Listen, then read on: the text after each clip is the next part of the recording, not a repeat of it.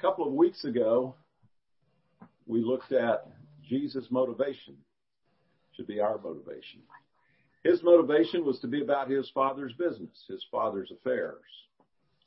And part of that affairs were teaching others, reaching out to them. As he said to a woman at a well that he had living water. His disciples, we noted, had gone off to get food. And they come back and he says, I have food that you don't know about. And they were wondering, did somebody bring him food? He said, my food is to do the will of God, the will of him who sent me to do his work.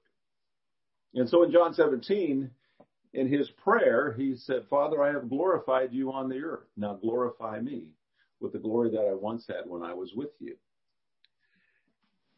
And he said he's accomplished what God has given him to do. And then on the cross, he said, It is finished. And we noted that that should be our motivation to be about God's business, God's affairs. And when we get caught up in His world, in His work, you know, some of our physical needs might even be forgotten while we're busy telling others about Christ. So that's what I want to continue to build on. I built on it last week just a little bit. And unfortunately, I didn't have it recorded. I thought it was, but nonetheless, it wasn't. But we said that's our work. And so how do we do that? And we noted from the, as I noted in the Sermon on the Mount, that we are human beings, not human doings. Meaning that the Sermon on the Mount gives us a lot of, it gives us the essence, one has said. I think it was E. Stanley Jones but the Beatitudes were the essence of the essence. And Jesus said, you have to, blessed are, and then he gave a quality. And I'd like to build on that today just a little bit, because one of the things that I was thinking about as I was working up that lesson and after I got done with it, it just kept rolling in my mind. How does this, how can we do this? There is a certain level in life in which, well, and things are academic. You attend some lecture and you say, that's really good, but you don't know my life. That sounds good on paper. That sounds good coming from you, but do you really know what I'm going through? And I think Jesus does know what we're going through. I know he knows what we're going through. And I'll develop into that point as we develop this lesson as well. So how do we do the Father's business? How do we become these things, as the Beatitudes point out?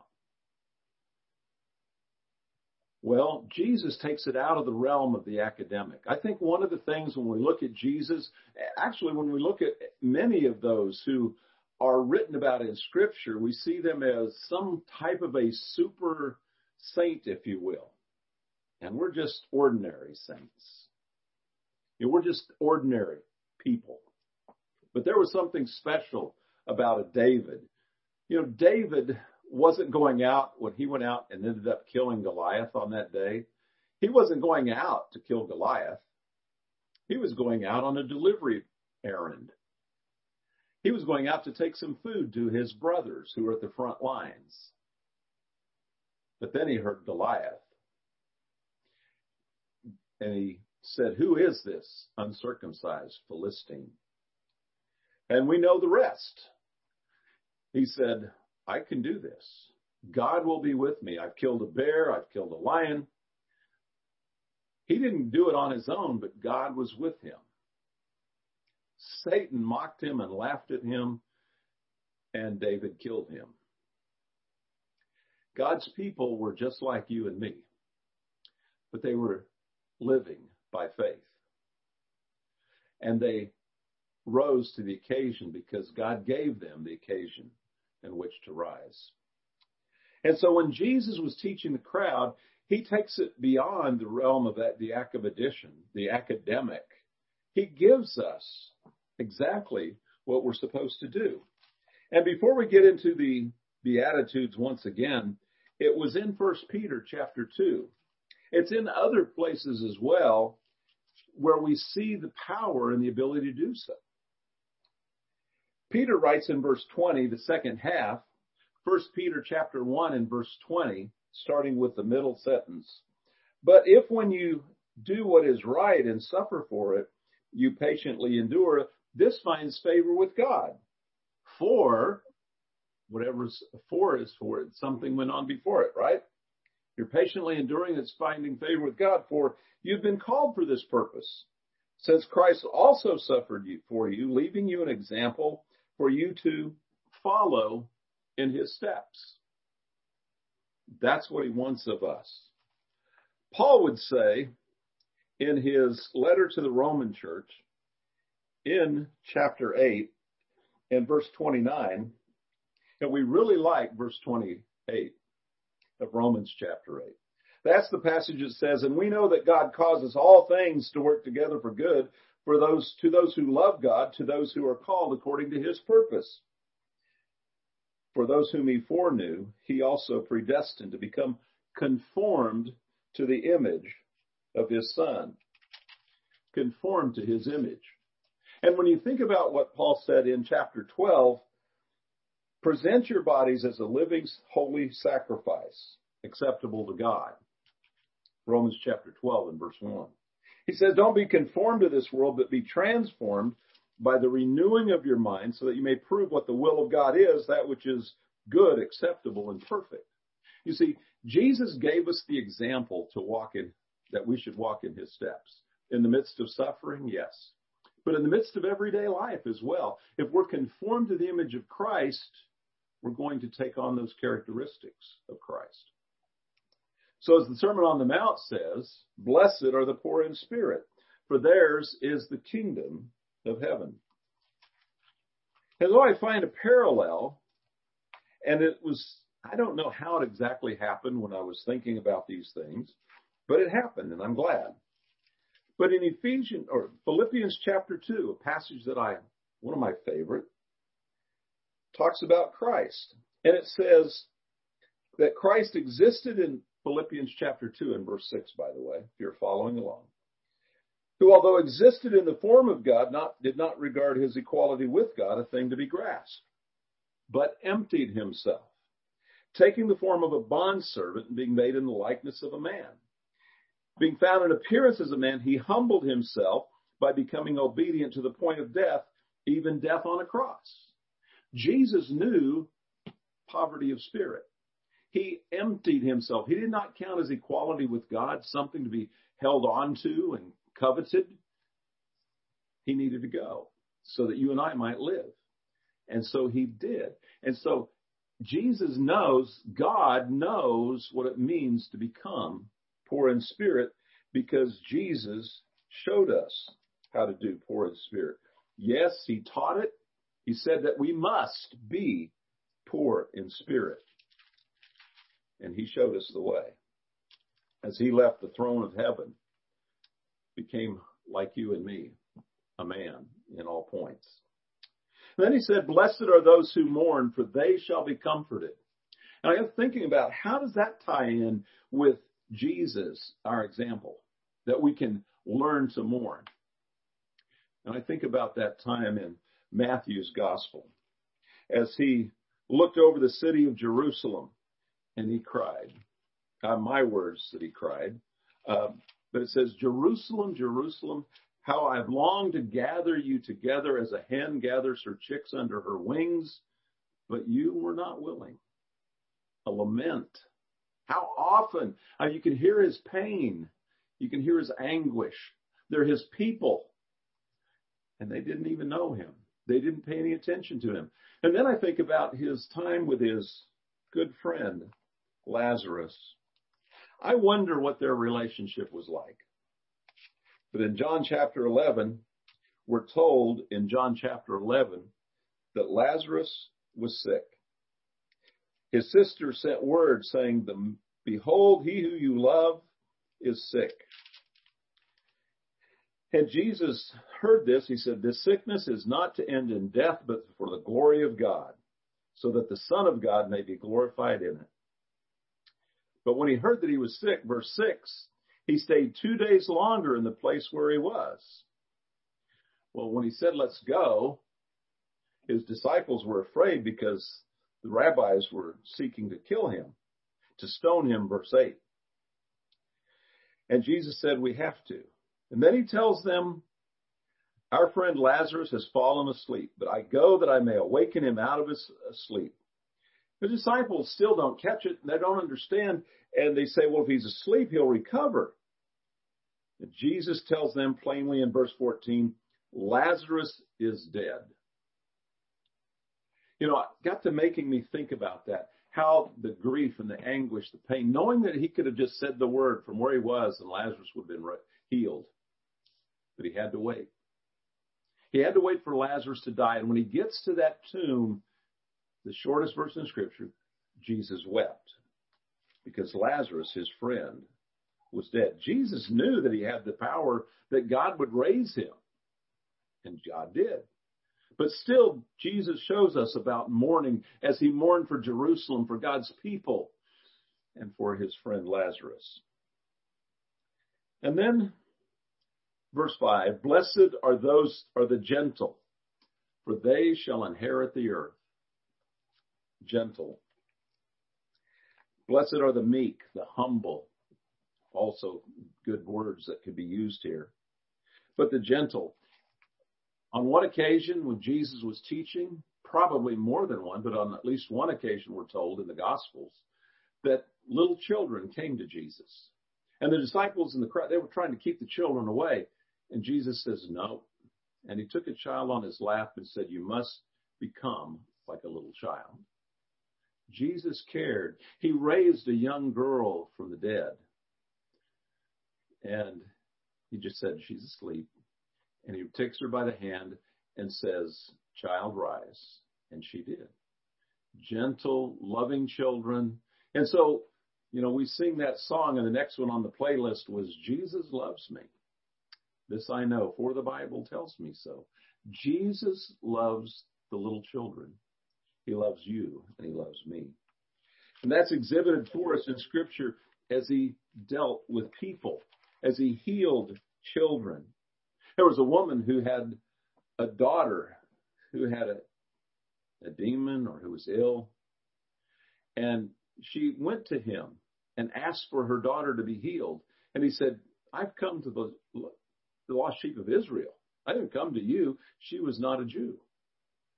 And he says, and she implored him. And he says, "Is it right to give the the, you know, the dogs the children's bread?" And she says, even the dogs eat the crumbs that fall from the children's table.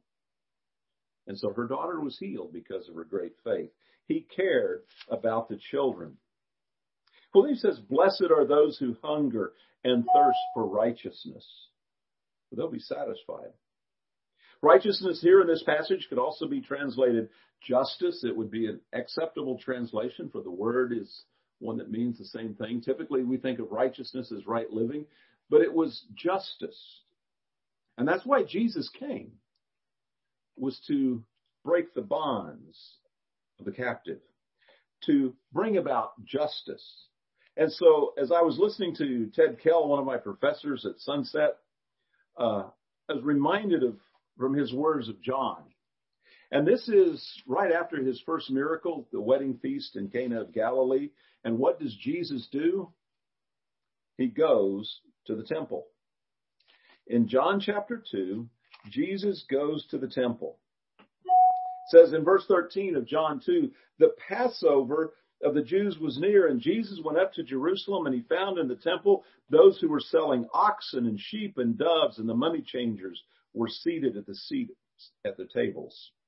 And he made a scourge of the cords and drove them all out of the temple with the sheep and the oxen and poured out the coins of the money changers and overturned their tables, said to those who were selling doves, take these things away. Stop making my father's house a place of business. Well, they wanted to know why he was doing these things. But think about it. If three million Jews are heading to the Passover at Jerusalem, they're coming from all over, maybe even all parts of the world. And they're at the mercy of their Jewish brethren in Jerusalem.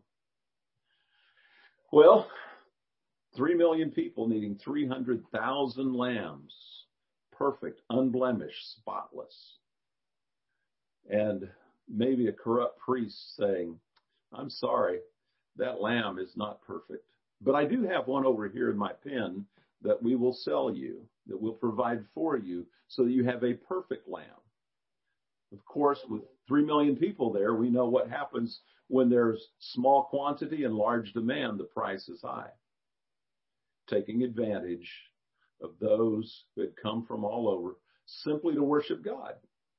And then the money changers. Well, the Jews had a rule, had a law, if you will, that the temple tax had to be paid in Jewish coinage. It could not be taken from the other realm of the Roman Empire. It definitely couldn't have the image of Caesar or someone else on it. This was God's temple. So all the money changers for a couple of days before, maybe a, couple, a week before, they would close up their shop and they would go to Jerusalem. And they would have all sorts of Jewish shekels.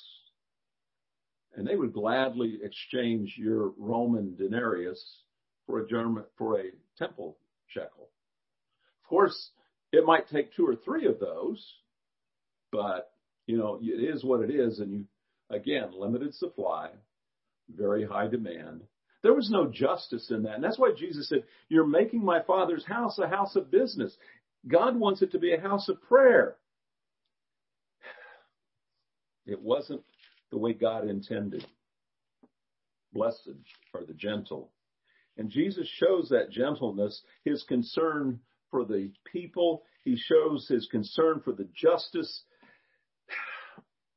because he wants things to be between man and God.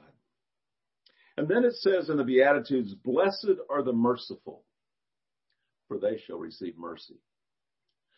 You cannot do mercy. Oh, you can show mercy. And it might be nice to think about, I see somebody hungry out on the street corner and give them a couple of bucks and that's mercy. You won't even do that if you don't have a heart for mercy. But being merciful starts in the heart. Blessed are the merciful. Jesus showed us again the way. To the woman at the well in John chapter 4, he starts, he asks her simply for water. And he doesn't have anything to get it. And he talks to her and said, if you would have asked me, I'd have given you living water. That got a conversation going. And this woman, well, she was probably pretty much a social outcast. So just quickly jump over with me and we'll pick up in John chapter four, just a little bit of where she was. And as she says in verse 15 of John chapter four, Verse 15, the woman said, Sir, give me this water, so I will not be thirsty nor come all the way here to draw. And he said, Go, call your husband and come here. She said, I have no husband. And Jesus said, You've correctly said, I have no husbands, for you've had five husbands, and the one you have now is not your husband. This you've said truly. But what did he do? I mean, she was, ah, people didn't think highly of her probably. She was a Samaritan after all. We know the Jews wouldn't have thought very highly of her. But now she says, I perceive that you're a prophet. Jesus continued to engage her, showing her mercy, proclaiming God's kingdom to her. And what does she do? She returns to her city. And it says in verse 39, as she went to talk to them about coming to see him, uh, this woman from the city of the Samaritans, many believed in him because of the word, the woman who testified, he told me all the things I have done. And so the, the Samaritans came to Jesus. They were asking him to stay with him. He stayed two or th- there two days and many more believed in him.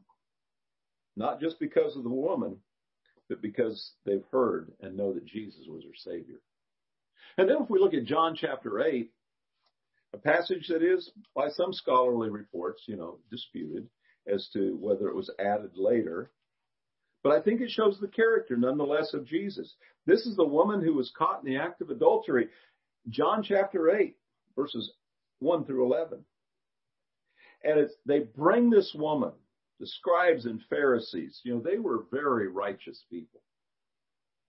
And I say that with a bit of sarcasm, as you know. But they bring her and they said, teacher, this woman has been caught in the act, in adultery, in the very act.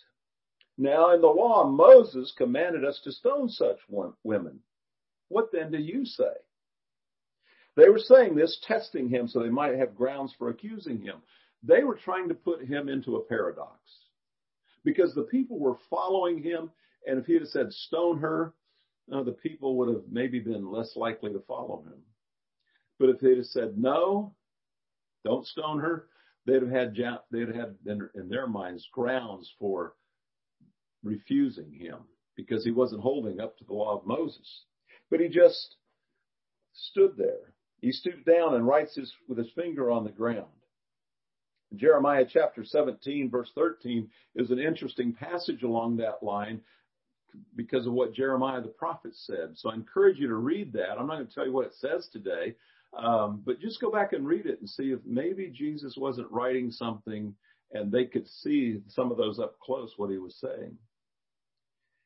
But they asked him and asked him, they pressed him, and it said, He who is without sin among you, let him be the first to throw a stone at her. And he stooped down and wrote on the ground. And they left one by one, the older ones first, finally down to the young ones. Because the accuser, the first accuser, the one who had the knowledge, had to do so. Jesus showed this mercy to this woman, and he looks at her, Woman, where are they? Did no one condemn you? And she said, No, Lord. And Jesus said, I do not condemn you either. Go, and from now on, sin no more. The mercy of Jesus was there. It was also exhibited on the cross when he was dying. Father, forgive them. They do not know what they're doing. Can you imagine having that much mercy? Forgive them while they're killing you. That's how Stephen learned it in Acts chapter 7. Father, do not hold this sin to their account. And then blessed are the pure in heart, for they shall see God. Jesus, we know of his temptation in the wilderness by Satan. Command these stones become bread. Throw yourself down from the pinnacle of the temple. You know, I'll give you, just worship me. I'll give you all of these kingdoms of the world. And to the question of bread, Jesus said, man shall not live by bread alone, but every word that proceeds out of the mouth of God, quoting from Deuteronomy. He told them, Satan, you'll not test the Lord your God. You're taking a scripture out of context, Satan. And he said, you shall worship only the Lord your God. Jesus was pure in heart. I know that those weren't the only temptations that Jesus had to face. But those were the three major ones we read about. But you think about it, he was a man. He was acquainted with things just like you and I am attempted with. We are all facing trials and temptations. Sometimes we may succumb to those temptations. Jesus, the Hebrew writer says in chapter 4 and verse 14, we have, since we have a great high priest Hebrews 4 and 14. Since we have a great high priest who has passed through the heavens, Jesus, the Son of God, let us hold fast our confession. For we do not have a high priest who cannot sympathize with our weaknesses, but one who has been tempted in all things as we are, and yet without sin. Jesus knows and understands. It's so easy to get caught up and say, Jesus, you just can't know what I'm going through right now. Scripture tells us that he can and that he does. He has been tempted in all things as we are, and yet without sin. Blessed are the pure in heart, for they shall see God. And then blessed are the peacemakers, for they shall be called sons of God. And I struggled with this one just a little bit. Part of it was my memory of Sermon on the Mount and the Beatitudes. And I just said, okay, and remember I was counting them down. I said, I'm missing one, I'm missing one. And that's the beauty of memorizing and repetitive reading it. You put it in your mind and then, ah, it's, I went back to it. I'll never forget it now. Blessed are the peacemakers, for they shall be called sons of God. Jesus is our peacemaker. You know, I think of that passage in Romans chapter 5. And in Romans chapter 5, he has boldly now stated, he's laid out his case that all men are under sin and that justification is by faith. And he says in chapter 5 and verse 1, therefore, having been justified by faith, we have peace with God through our Lord Jesus Christ. Peace with God through our Lord Jesus Christ. How did he do that? Well, we flip the page in my Bible. We go to Romans chapter 5 and verse 6. For while we were still helpless, at the right time Christ died for the ungodly. For one will hardly die for a righteous man, though perhaps for a good man someone would dare even to die. So he says, here's the paradox of life, church. He says, it's going to take a lot for somebody to die for a righteous man, but somebody might die for a good man, yes. But God demonstrates his own love toward us in that while we were yet sinners, Christ died for us. In verse 9, much more than having now been justified by his blood, we shall be saved from the wrath of God through him. For if while we were sinners, we were reconciled to God through the death of his son, much more having been reconciled, we shall be saved through his life, by his life. We were enemies. We weren't righteous. We were sinners and Jesus died for us. Making somebody your friend is to establish peace. And that's something that Paul would say in one sense in Ephesians chapter 2.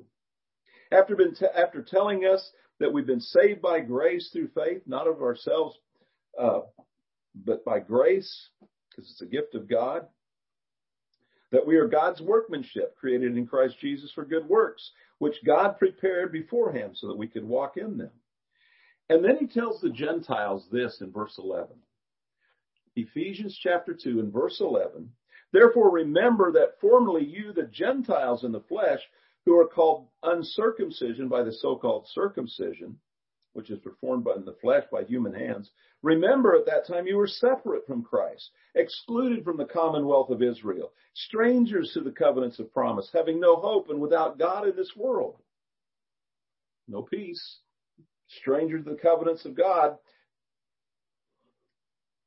And then he says, but now in Christ, you who were formerly were far off have been brought near by the blood of Christ. For he himself is our peace, who made both groups into one and broke down the barrier of the dividing wall by abolishing this flesh, the enmity which is the law of commandments contained in ordinances, so that he himself might make the two into one new man, thus establishing peace. He might reconcile them both in one body to God through the cross, having put to death the enmity. So Jesus lived the Beatitudes. And then finally, as he closes, and the, Matthew does in the Beatitudes, blessed are those who have been persecuted for the sake of righteousness, for theirs is the kingdom of heaven. And as we study Peter's writings in First Peter, grace in the midst of suffering, and saying, the churches of the of the dispersion. Yes, you churches, they're going through so much. Your faith will be proven just remember the hope that you have, that you remember your redemption, that you are redeemed by precious blood, the blood of a lamb unblemished and spotless.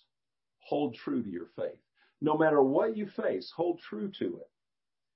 Jesus came and did all of that so that you and I might not only have the academic teaching of what Matthew said, what Jesus' words were on the Sermon on the Mount, but so that we would have the living embodiment of it in Christ. And that's how we'll glorify God as we become conformed to his image, that we, well, that we become his righteousness, not of our own, but of his. And so that's what it means in part as we look at glorifying God. Now, probably be one or two more lessons along this line to get into some practical ways of it, but I really wanted you to hear this. I think it's important for me to hear it and and I'm just glad that we have this time together. So I just want you to know, wherever you are, wherever you're listening, if you're here in Yuma, great. If you've shared this with someone, if you'd like to share these remarks, I can get you an audio file, a video file, post it on the internet so it's there for all to see. If you have a need, let us know so that we can help you. But most of all, know that it's time to start walking in the steps of Christ because we are going to glorify God one way or another. either through lives of faithfulness as we're conformed to the image of Christ, walking in his steps, or, well, as Paul said last week, as we read in Philippians chapter 2, every tongue will confess that Jesus Christ is Lord to the glory of the Father. Every knee will bow. Some will bow in reverent worship, and some will bow just acknowledging who he is, that he is the Son of God. And sadly, it will be to hear the words of Jesus, depart from me. I never knew you. So that's today's lesson. I want to thank you for being with us today. And I just pray that you would think about these things, ponder them, share them. Um, you'd be surprised what we can do with just a simple share.